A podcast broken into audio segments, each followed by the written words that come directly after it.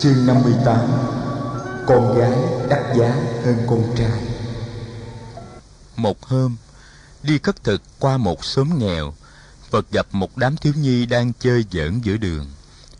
Các em đang xúm nhau xây một thành phố bằng đất và cát. Chúng xây thành vua, kho lúa, nhà cửa và đào một con sông chảy qua thành phố. Bọn nhỏ đông có đến 15 đứa. Phật và đoàn khất sĩ dừng lại. Một em bé chừng như là đầu đàn của tất cả bọn nhỏ nói. À, có Phật và các vị khất sĩ đi ngang qua thành phố của chúng ta. Chúng ta... À, chúng ta phải cúng dường người và các vị đệ tử của người mới được. Bọn trẻ nhao nhao hỏi. Chúng ta lấy gì mà cúng dường? Phải rồi, chúng ta lấy gì mà cúng dường đây? Người lớn mới có thể cúng dường, chứ chúng ta còn là con nít mà cúng dường sao được? Mà con nít đâu có gì đâu để cúng dường. Em bé kia dội trả lời. Tại sao chúng ta lại không thể cúng dường?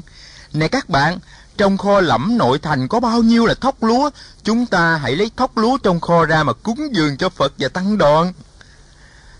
Bọn nhỏ hò reo gian dậy, chúng moi bụi cát trong kho lúa của chúng ra và đặt bụi cát đó trên một chiếc lá bàn. Em bé đầu đàn nâng chiếc lá bàn có đựng bụi đất trên hai tay, quỳ xuống trước Phật và dâng lên Phật những đất bụi ấy. Bọn trẻ đều bắt chước quỳ xuống, hướng về Phật và tăng đoàn mà chắp tay. Em bé đầu đàn nói, Dân chúng trong thành phố chúng con kính dâng lên Phật và tăng đoàn chút ít lúa gạo trong kho lẫm của chúng con. Xin Phật và tăng đoàn nhận cho. Phật mỉm cười, người đưa tay xoa đầu em bé và nói, Cảm ơn các con đã cúng dường lúa gạo cho Phật và tăng đoàn. Các con dễ thương lắm. Rồi người xoay lại nói với thầy Ananda. Ananda, thầy hãy nhận lấy bụi đất trong chiếc lá bàn này, rồi đem về hòa với nước và trét lên vách đất của tỉnh thất ta. Thầy Ananda lĩnh mệnh, thu nhận vật cúng dường của các bé. Bọn trẻ mời Phật ngồi trên một tảng đá với một cội cây đa, rồi tất cả kéo tới quay quần xung quanh Phật. Ananda và các vị khất sĩ cũng xúm lại gần. Phật kể cho bọn trẻ nghe chuyện tiền thân Vitvantara. Kiếp xưa, Thái tử Vitvantara là một người giàu lòng thương, luôn luôn bố thí tất cả những gì mình có cho những người nghèo khổ túng thiếu, không tiếc bất cứ một vật gì. Thái tử có một người vợ tên là Marie, rất hiền thục và đảm đang. Nàng biết niềm vui của chàng là cứu giúp kẻ thiếu thốn, và vì vậy nàng không bao giờ tỏ vẻ tiếc nuối một thứ gì mà chồng đem cho. Hai người sinh được hai đứa con, một đứa con trai tên là Chalin và một đứa con gái tên là Kithachina. Vào những năm đói kém, hoàng tử được phép vua cha cho lấy lương thực và giải dốc trong kho để phát tặng cho những người đói rét. Các kho lẫm vì thế cạn dần.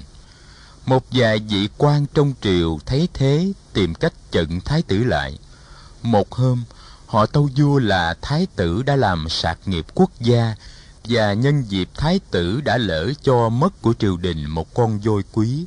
Họ đề nghị đầy thái tử tới một nơi hẻo lánh trên núi Chayatura để thái tử học sống một cuộc đời nghèo khổ và đạm bạc. Bị áp lực của các quan, vua cha nghe lời, vợ chồng và hai đứa con vì vậy phải lên đường đi đầy biệt xứ.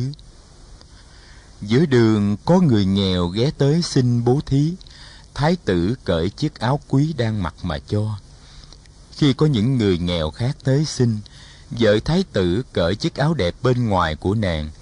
Và khi có những người nghèo khác tới nữa, Chalin và Gritha China lại cởi áo và những đồ trang sức để tặng. Đi mới được hai phần ba đường, mà thái tử và gia đình đã cho hết tất cả những gì có thể bán được để mua gạo. Cuối cùng, họ phải cho luôn chiếc xe và hai con ngựa. Thái tử ẩm Chalin, Madri ẩm Kitha China.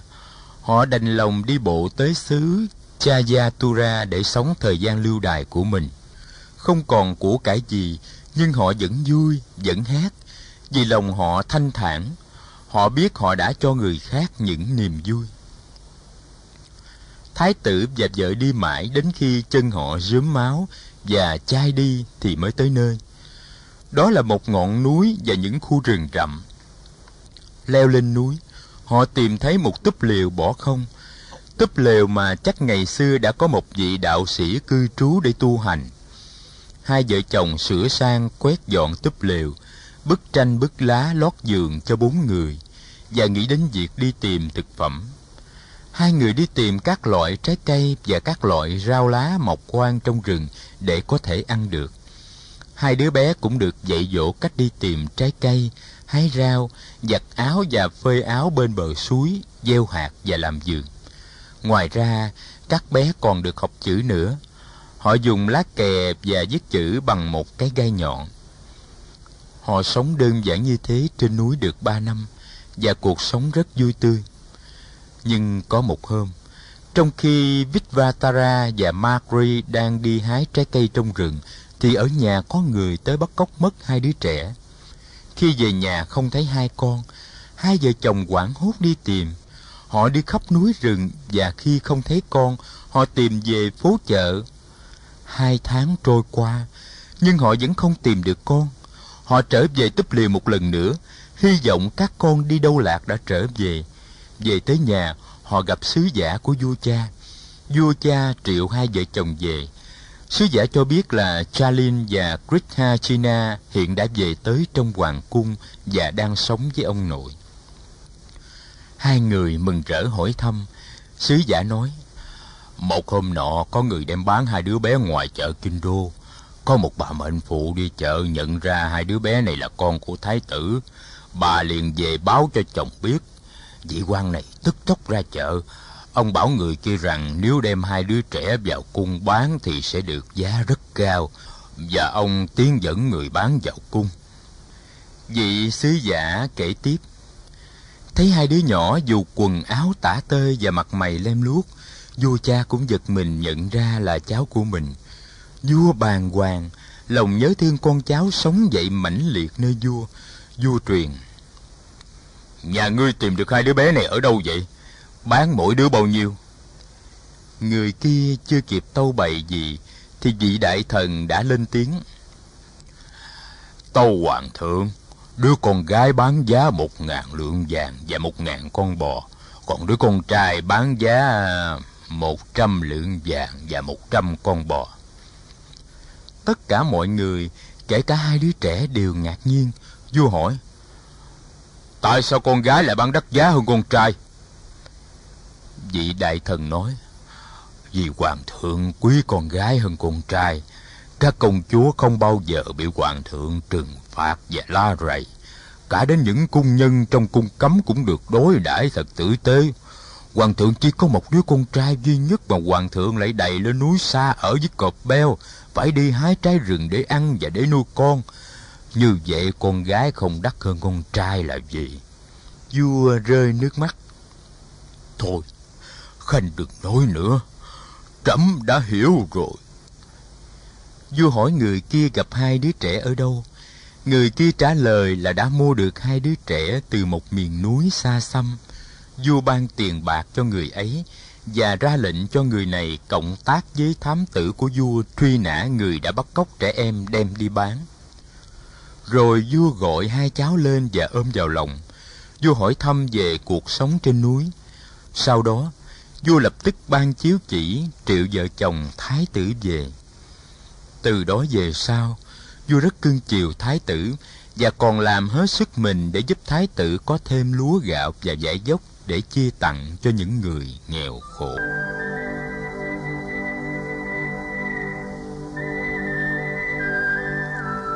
Bọn trẻ em nghe Phật kể chuyện một cách say mê. Phật nói, Thái tử Vitvatara tìm thấy niềm vui khi chia sẻ những gì mình có với kẻ khác. Này các con, hồi nãy các con chỉ cho ta một ít bụi đất trong kho lạnh của các con mà ta cũng đã rất vui rồi. Các con nên biết, mỗi ngày ta có thể đem lại niềm vui cho kẻ khác bằng cách tặng cho kẻ ấy một món quà món quà ấy không cần phải mua. Khi các con hái một bông hoa bên bờ ruộng, đem về tặng cho cha mẹ các con, là các con đã làm cho cha mẹ các con một niềm vui rồi. Nói một câu nói hiếu thuận hoặc dễ thương cũng là một món quà quý giá.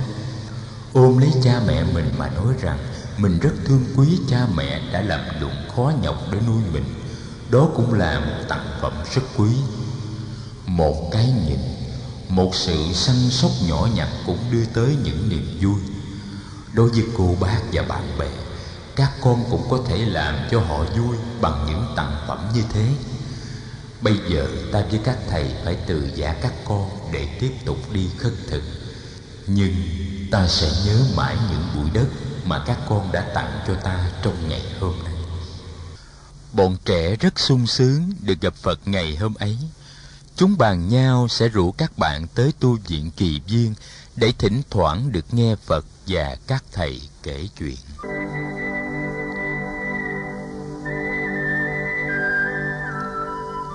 Mùa nắng năm sau, phật về dương xá, thăm hỏi và dạy dỗ đại chúng ở đây xong, người lên núi linh thú.